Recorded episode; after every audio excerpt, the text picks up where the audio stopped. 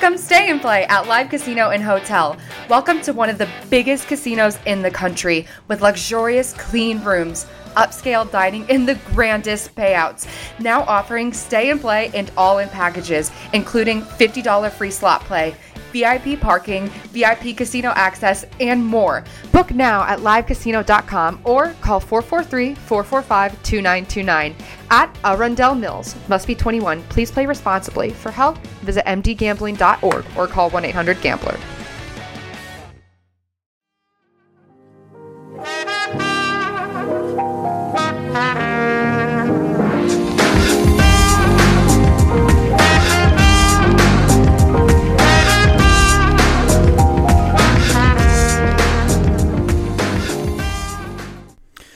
Salve a tutti ragazzi, ben ritrovati in questa nuova puntata del podcast sportivo di Insta News. Quest'oggi una, pur- una puntata, non una puntata, una puntata scazzottata come, come dice il nostro, il nostro, titolo, perché comunque è stata una settimana abbastanza forte, un weekend che si è appena concluso per me da qualche, da qualche ora eh, con un turno di campionato molto molto forte sotto vari punti di vista e anche per via di una partita che Milan-Juventus ovviamente che è finita un pochino con un po' di patatrack, ma anche il Gran Premio di, di Formula 1 insomma non è stato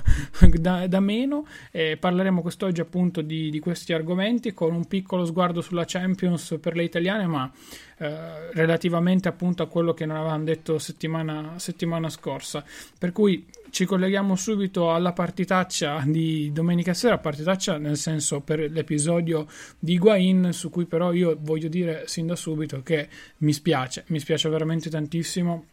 Io ero un grande fan del Pipita anche, anche alla Juve, era un giocatore che comunque mi piaceva, faceva il suo, il reparto, era molto, eh, come dire, eh, molto di cuore, quindi si metteva a disposizione sempre e comunque vederlo in quella situazione lì abbastanza di caos e confusione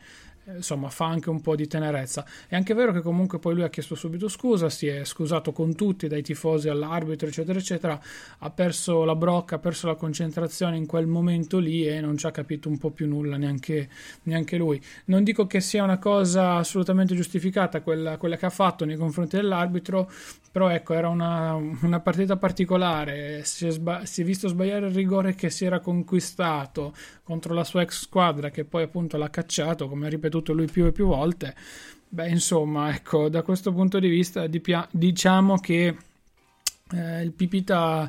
ha avuto un'ennesima, un'ennesima, giornata no. E purtroppo non è la prima volta che Gonzalo Higuain subisce la pressione o comunque va letteralmente KO. Abbiamo visto ad esempio anche contro il Napoli, con la, col Napoli con la maglia del, contro l'Udinese, ecco, con la maglia del Napoli contro l'Udinese, aver perso un attimino le staffe, poi comunque nei momenti cruciali dall'Argentina prima, poi al Napoli dopo, anche lì perdere un attimino eh, i, i, momenti chiave e lui non era presente, anche le, le finali con la finale di Champions con con, con la stessa Juve, insomma, ehm, come hanno detto anche, anche altri, altri colleghi, probabilmente sta vedendo un pochino la sua carriera che, che, gli sfugge perché il Milan non è una grande squadra, non avrà possibilità di vincere nulla se non magari a livello individuale come ad esempio, non so, magari la scarpa d'oro o il titolo di capocannoniere della Serie A, se la squadra lo comunque lo metterà in condizione perché ricordiamo Higuain deve essere eh, imbeccato per, per poter rendere al meglio anche in fase realizzativa,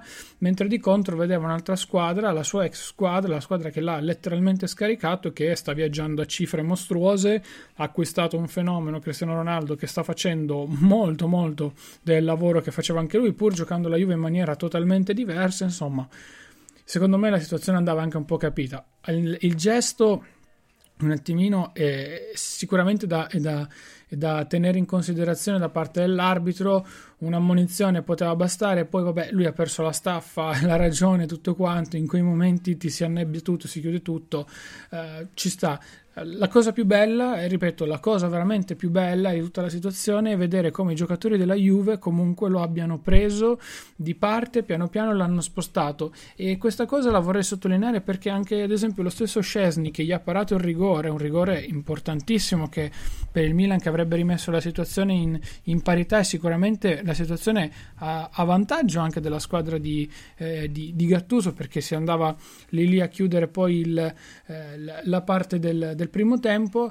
diciamo che il, sentirsi dire dal suo ex compagno di squadra, cioè il titolare della Juventus adesso fra i pali, che non gli ha fatto piacere parargli quel rigore, eh, beh, eh, fa comunque specie, fa capire il ricordo comunque Gonzalo Higuain ha lasciato sia nei tifosi, quindi eh, tra i vari Juventini eccetera eccetera, ma sia anche negli stessi giocatori. È stata una cessione forzata voluta dalla società, probabilmente Higuain è arrivato a un punto di rottura forte con la società Juventus intesa come la famiglia Agnelli, cosa che comunque non sarebbe la prima volta che, che succede perché è già stato con Del Piero, è già stato con, come ad esempio con Buffoni in parte un po', un po', meno, però alla fin fine si è scelto di proseguire per strade alternative, insomma quando la Juve decide, eh, decide quelle sono le condizioni. Il problema, secondo me, l'ho sempre detto, è che il Milan non avrà questi soldi a fine, ehm, a fine campionato per poterlo riscattare. Per cui il problema per la Juve, comunque per lo stesso Higuain, a fine anno tornerà. Perché adesso sì, ok, il Milan per carità gli garantisce un super stipendio che alla fine era quello di Bonucci, gli garantisce comunque titolarità e quindi minuti da poter giocare, però l'Europa League il Milan o mh, mm, si mette sotto seriamente o non credo possa arrivarci fino, fino, in fondo. E stessa cosa per quanto riguarda invece anche un attimino la, eh, il campionato ha le potenzialità di arrivare tra le prime quattro? Non lo so, sicuramente non fra le prime tre, perché al netto di tutto Napoli, Inter e Juve sono un pelino sopra, soprattutto se mantengono questi ritmi, al netto dell'ultima partita dell'Inter di cui parliamo dopo, però eh, diciamo che si può giocare un, il quarto posto un attimino con magari la Lazio e la Roma, ecco, però vedo molto più squadra la Roma nonostante i problemi, molto più squadra la Lazio rispetto, del, rispetto al Milan, per cui io penso che un altro anno in Europa League tranquillamente lo facciano se tutto, se tutto va bene. Ecco, se tutto va, non va bene, poi, poi purtroppo saranno, saranno cavoli da, da, questo punto di vista. Eh, per quanto riguarda la, la situazione generale, ecco, eh, io non mi sento né di condannare Higuain né di condannare l'arbitro solo perché ha tirato il rosso. Insomma, eh, c'è poco da dire da questo punto di vista. Higuain ha perso la, le staffe ripeto, a me ha fatto piacere che i giocatori della Juventus avessero capito la situazione e tutto il contesto generale, l'arbitro forse un pelo meno, però l'arbitro ha applicato alla regola il regolamento, perdonate il gioco di parole, però quello era e quello ha dovuto un attimino applicare e portare avanti, per cui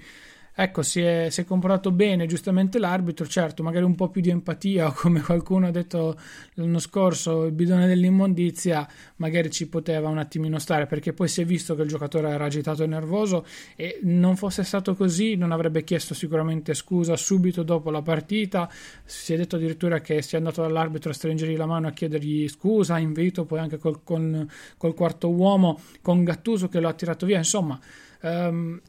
ha fatto un po' di cinema, ecco, però ecco, era una situazione un po', un po', particolare che probabilmente un arbitro diverso secondo me poteva gestirla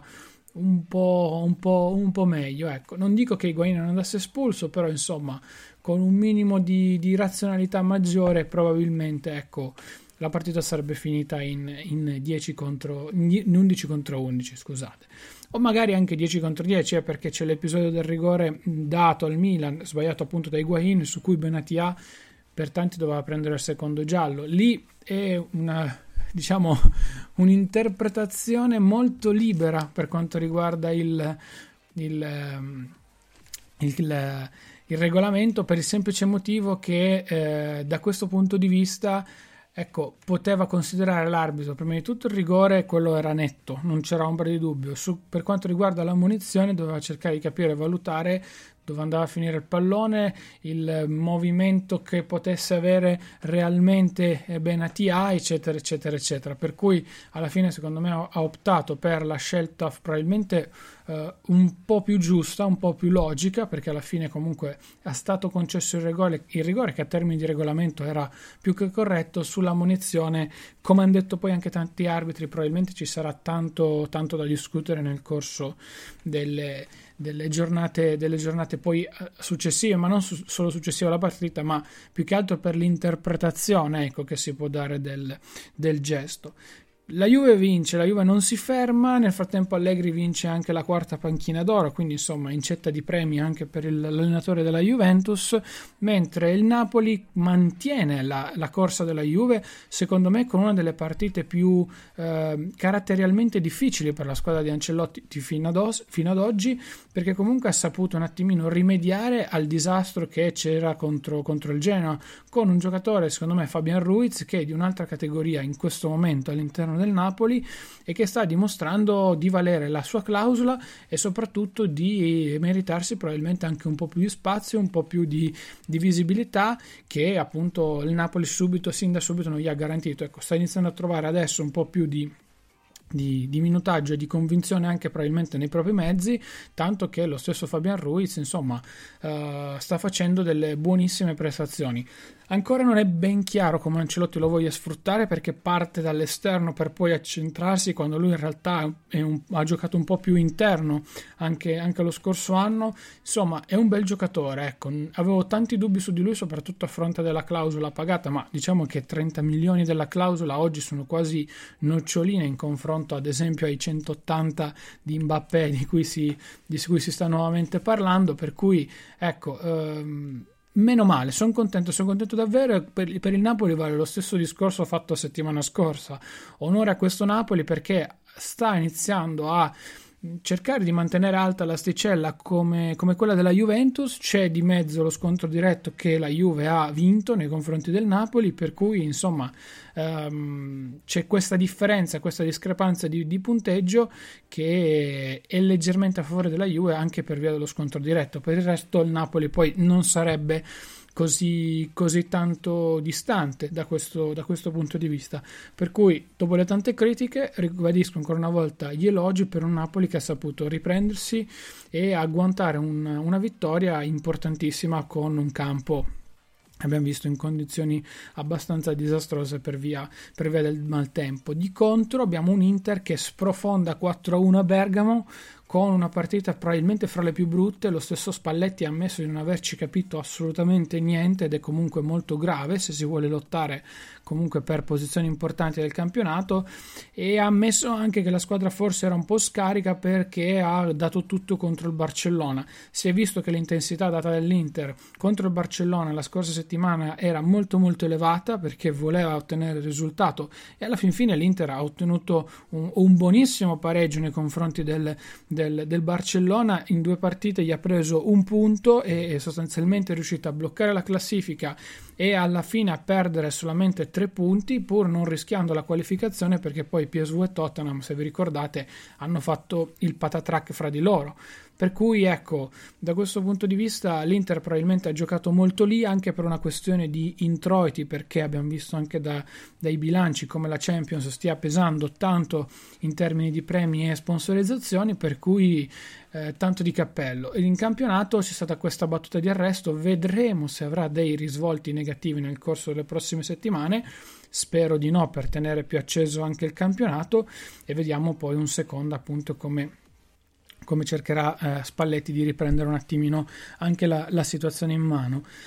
La Roma un attimino si riprende anche lei eh, con una piccola rinascita che forse è figlia anche della Champions dove abbiamo visto invece una squadra che rimane ancora tu, di, tutt'altro a, di tutt'altro spessore completamente quasi diversa rispetto a quella vista in campionato sino ad oggi. Alla fine la Roma come abbiamo visto lo scorso anno parte un po' male, un po' a rilento, cerca ancora eh, di Francesco di trovare i giusti automatismi per poi ingranare la sua strada e cercare di ripartire da zero. Quest'anno gli hanno venduto veramente veramente dei giocatori molto molto importanti e che costituivano anche un po' l'ossatura per alcuni aspetti della stessa squadra, da Nainggolan a Strotman, quindi praticamente il centrocampo titolare. Sono arrivati dei giocatori come Nzonzi eh, eh, e Pastore che insomma probabilmente non sono ancora a loro agio, soprattutto Pastore al netto dell'infortunio in quei ruoli pensati da Di Francesco, però poi si è trovata la ciliegina sulla torta con Pellegrini trequartista che sta facendo delle prestazioni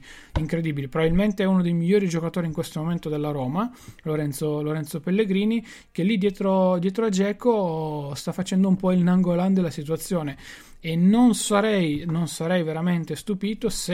iniziassero ad arrivare delle offerte interessanti perché il giocatore è molto giovane, perché il giocatore è molto interessante sotto vari punti e ha saputo dimostrare di poter ricoprire più ruoli ma di aver forse trovato la sua posizione ideale che paradossalmente è diversa anche da quella che aveva nel Sassuolo. Ecco, per cui diciamo si è riscoperto anche un attimino lui da questo, da questo, punto di vista e devo dire che la situazione non è, non è per niente male, anzi tutt'altro. Parliamo adesso di Formula 1, concedetemelo perché è il mio sport preferito, al netto di tutto, al netto del calcio, tennis, MotoGP, però alla fin fine la Formula 1 la seguo dalle prove libere fino alla domenica nel post gara. Il GP del, del Brasile è stato un GP in cui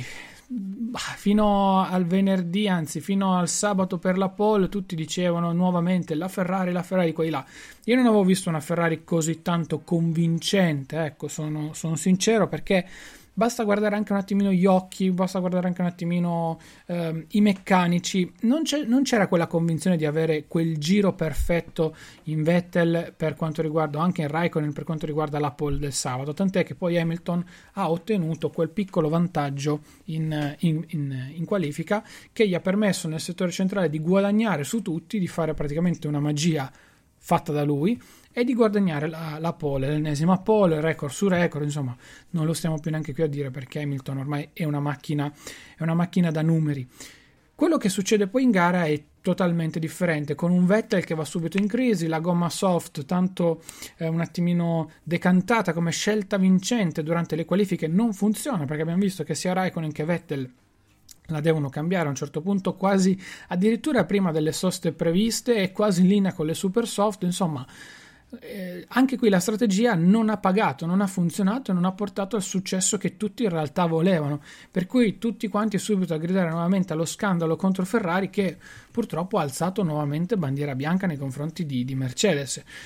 non tanto solamente nei confronti di, anzi, ho detto bene Mercedes, Mercedes perché sappiamo quello che è successo con Ocon. Finiamo un attimo di parlare di Ferrari e poi parliamo del, del fattaccio. Ferrari ha dimostrato di non avere un grandissimo ritmo, da, dopo anche i pit stop, dopo anche il, secondo stop di Vettel con cui un attimino si è sistemata la squadra, giusto per essere, eh, non avere problemi di arrivare a fine a, fine, a, fine, gara senza, senza, nessun tipo di intoppo. Poi Mercedes è andata in marcatura con Bottas, per cui ha detto ok, il titolo costruttori è già nostro, per cui in questo modo ci proteggiamo solo su Vettel, non vogliamo avere problemi anche qui, ci proteggiamo anche nel caso Hamilton, stiamo davanti, ci prendiamo il titolo e andiamo a casa. Da Abu Dhabi non facciamo niente, facciamo festa per quattro giorni. Ma detto questo, eh, la Ferrari secondo me ha fatto un percorso a gambero incredibile. Intanto però Raikkonen, il classico bollito che tutti avevamo criticato, me compreso, riporta ancora una volta la macchina sul podio ed arriva a poco meno di due secondi da Verstappen con però vabbè tutto il fattaccio di Ocon eccetera, eccetera. A conti fatti, Raikkonen è arrivato a circa 4-5 secondi da Hamilton che ha vinto il Gran Premio, per cui non è andata così tanto male con, con il finlandese. Certo, col tedesco, col portacolori, con il pilota alfiere per il prossimo anno, tutti si aspettavano un risultato diverso, magari replicato quello dello scorso anno, però alla fin fine non è arrivato niente di tutto questo. Sul fattaccio con Ocon, allora, distinguiamo due parti secondo me anzi addirittura tre, perché due riguardano la pista e una riguarda il fuoripista su cui arriviamo per ultimi. Per quanto riguarda la pista, se seguite l'onboard di Verstappen o con insomma uno dei due dalla, praticamente dal settore centrale del, del circuito, si vede come erano praticamente appaiati, nel senso che eh, per un verso o per l'altro uh, Ocon si punzecchiava con Verstappen e Verstappen allo stesso modo con lui. Insomma non si capiva nonostante Ocon avesse in teoria delle bandiere blu che cosa bisognasse realmente fare. Un, entrambi avevano delle macchine veloci perché Verstappen ovviamente aveva il suo ritmo rapido ma allo stesso tempo Ocon aveva appena cambiato le gomme quindi aveva quell'extra grip anche in più che dall'uscita box ti permette di insomma spremere tutti i cavalli della tua macchina Cosa viene fuori? Viene fuori un patatrack. L'ultima curva, curvone veloce, si arriva alla staccata della prima, della curva della S, la S do Sol. Cosa succede qua? Che Ocon, l'avrete già visto, affianca dall'esterno Verstappen, Verstappen gli tira comunque la staccata per, scusate, cercare di fargli vedere anche un attimino gli attributi, mettiamola così, e vanno tutti e due un pelo lunghi. Quando Verstappen ruota verso destra nella S di rientro per poi fare curva 3 e andare dritti nel rettilineo di, che porta curva 4 giù in discesa, Ocon non si è spostato, non si è allargato, ha tirato dritto, non ha seguito neanche il movimento della curva saltando sul cordolo, niente, ha tirato dritto. Cosa succede? Che Cilindra, Verstappen si girano entrambi. Ora, lì per lì io non condanno il gesto di Verstappen di fare il dito medio perché, per carità, aggressivo, tutto quello che volete, eccetera, eccetera, ma alla fine il motorsport è anche sempre stato un po' questo in pista perché comunque eh, ci sta l'arrabbiatura e soprattutto Verstappen era primo, era leader della gara, non era ottavo, nono, decimo, era leader della gara. In secondo luogo poi viene fuori che paradossalmente Ocon è un pilota Mercedes ragazzi e questa cosa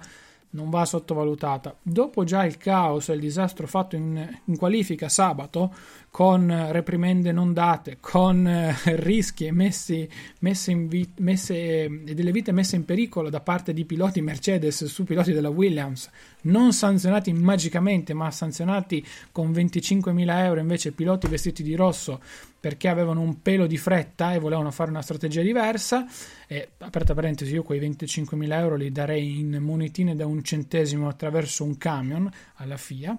Eh, va detto che comunque il dubbio nei confronti di Ocon c'è, rimane ed è tanto grande. Perché? Per due motivi. Ocon ha il sedile promesso in Mercedes nel 2020 e quindi l'anno prossimo non correrà, non c'è posto per lui in Formula 1 per tanti motivi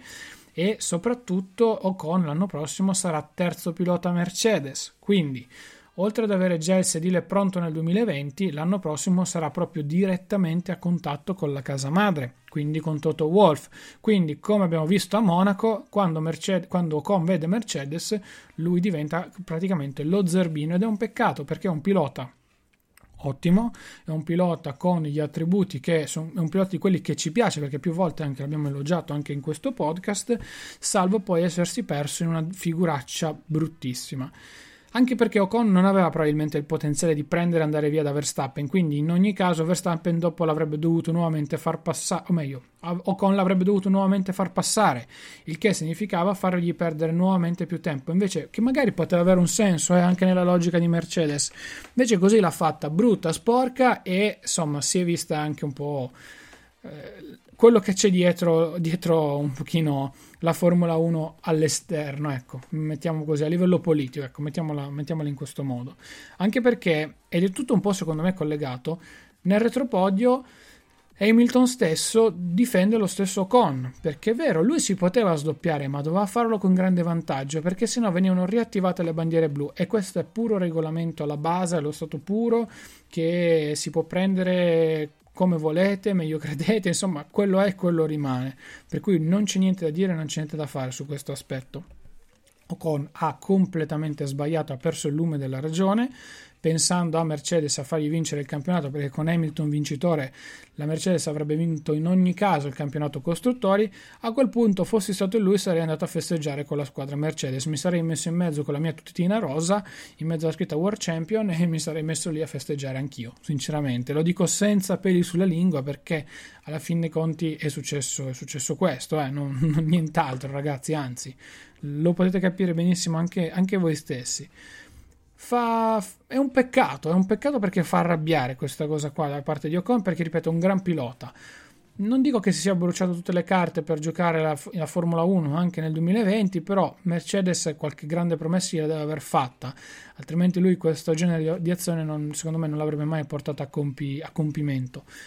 Lato fuori pista, lato fuori pista, eh, tutti si immaginavano che Verstappen, da quello che ha detto anche nel team radio, eh, quando eh, sarebbe poi sceso dalla, dalla macchina sarebbe stato fucsia in faccia, infatti ha fatto l'intervista subito per levarsi letteralmente dalle scatole e dalle telecamere. E poi è rimasto un bel pezzo piantato lì ad aspettare Ocon perché tutti i piloti poi devono passare praticamente alle spalle dei tre sul podio e andare in quel garage in cui c'è la pesa. Verstappen tira un vero e proprio agguato nei confronti di Ocon eh, che lo aspetta e eh, incominciano a discutere. Abbiamo capito come è fatto Verstappen. L'esempio più classico è stata una conferenza stampa, forse in Canada, in cui ha detto che se qualcuno gli provava a dire ancora qualcosa gli avrebbe tirato una testata. È molto focoso, un po' come era suo padre ai suoi tempi. Eh, da un certo punto di vista piace perché è uno che ci mette, ci mette la grinta, la cazzim come si dice eh, anche in gergo, però allo stesso tempo è sbagliato perché viene dato il messaggio sbagliato verso, verso un po' i giovani o verso anche il mondo dello stesso spettacolo. Per cui assolutamente il gesto che ha fatto Probabilmente l'avremmo fatto tutti noi, quindi è meglio non essere ipocriti da questo punto di vista, però è sbagliato in sé per sé. Mettere le mani e spintonare addosso un'altra persona in quella maniera lì non è corretto. Secondo me però sbaglia anche Ocon, perché Ocon quando vede in quel momento lì che Verstappen sta per perdere le staffe completamente nel, nel, nel, nella zona della pesa, Ocon attira i media, fa, fa fuori con, con, quel suo, con quel suo ghigno, che poi secondo me è quella la parte veramente sbagliata, indica alle persone fuori di guardare, di avvicinarsi, eccetera, eccetera, indicando poi lo stesso Verstappen. Verstappen poi probabilmente, secondo me, magari ha eh, detto, vabbè, mi sfogo un attimino qui, poi magari ce la vediamo noi due, però ha un attimino bloccato il tutto, probabilmente ha capito, insomma si è fatto anche un attimino bloccare dagli steward che era intorno e ha detto ok non ne vale la pena per il momento perché tanto il prossimo anno in fin dei conti lui sarà in, al volante di una macchina ufficiale come la Red Bull magari anche vincerà qualche gran premio e Ocon alla fin fine invece sarà perso nei meandri di qualche simulatore o a fare l'uomo immagine come terzo pilota della, della stessa Mercedes ripeto, è un peccato per, uh, per, quanto riguarda, per quanto riguarda Ocon, però ragazzi, alla fine Mercedes si è visto, ha giocato sporco un po' tutto l'anno, perché ha fatto anche delle cose brutte da questo punto di vista, non condanno i, i, i team radio o gli ordini di scuderia perché Mercedes voleva vincere il titolo, entrambi i titoli anzi ce l'ha fatta, ce l'ha fatta benissimo anche con l'aiuto di Bottas per quanto riguarda il mondiale di Hamilton e per quanto riguarda Hamilton o Ocon anche per, nei confronti del mondiale dei costruttori, per cui alla fine Mercedes ha raggiunto il suo obiettivo, ha preso entrambi i titoli e di conseguenza non poteva chiedere di meglio da questo punto di vista, per cui onore a loro che hanno vinto che hanno portato a casa con però tanti punti interrogativi perché probabilmente mai come quest'anno ci si è accorti di come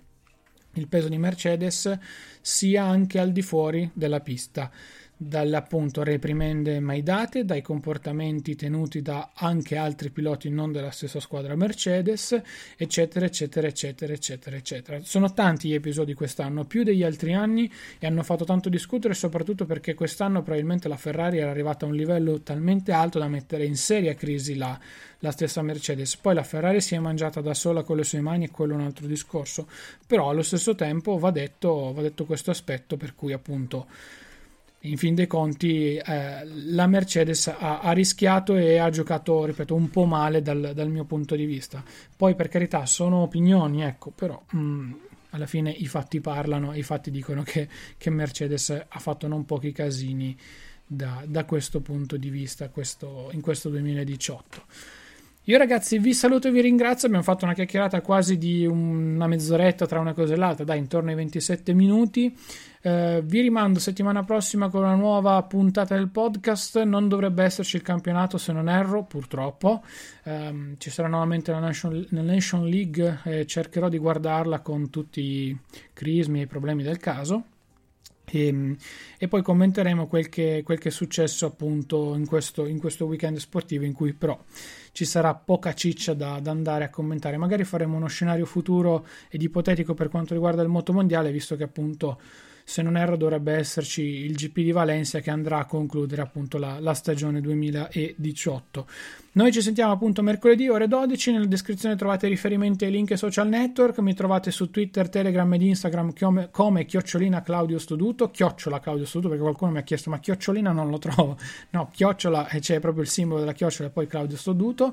e invece se ci volete lasciare una recensione su iTunes ci fa molto piacere così come se volete passare un attimino dalla pagina di supporto tramite una donazione diretta o indiretta. Per il momento è davvero tutto ragazzi, ci sentiamo mercoledì prossimo alle ore 12. Ciao! Before your next flooring job, make Lowe's your first stop. See the latest styles in our new flooring showroom. We carry more tile, more vinyl, more laminate, and hardwood than ever before. Whatever you need, we have the job lot quantities you expect at bulk pricing to save you money. Shop in store or online at lowesforpros.com. Need materials delivered to your job site? No problem. Our pro team can help you get the job done right and on time. It's just one more reason why Lowe's is the new home for pros. US only. The available AKG 36 speaker sound system in the Cadillac Escalade provides 360 degree sound, so you hear studio sound on the road. The 2021 Cadillac Escalade never stop arriving.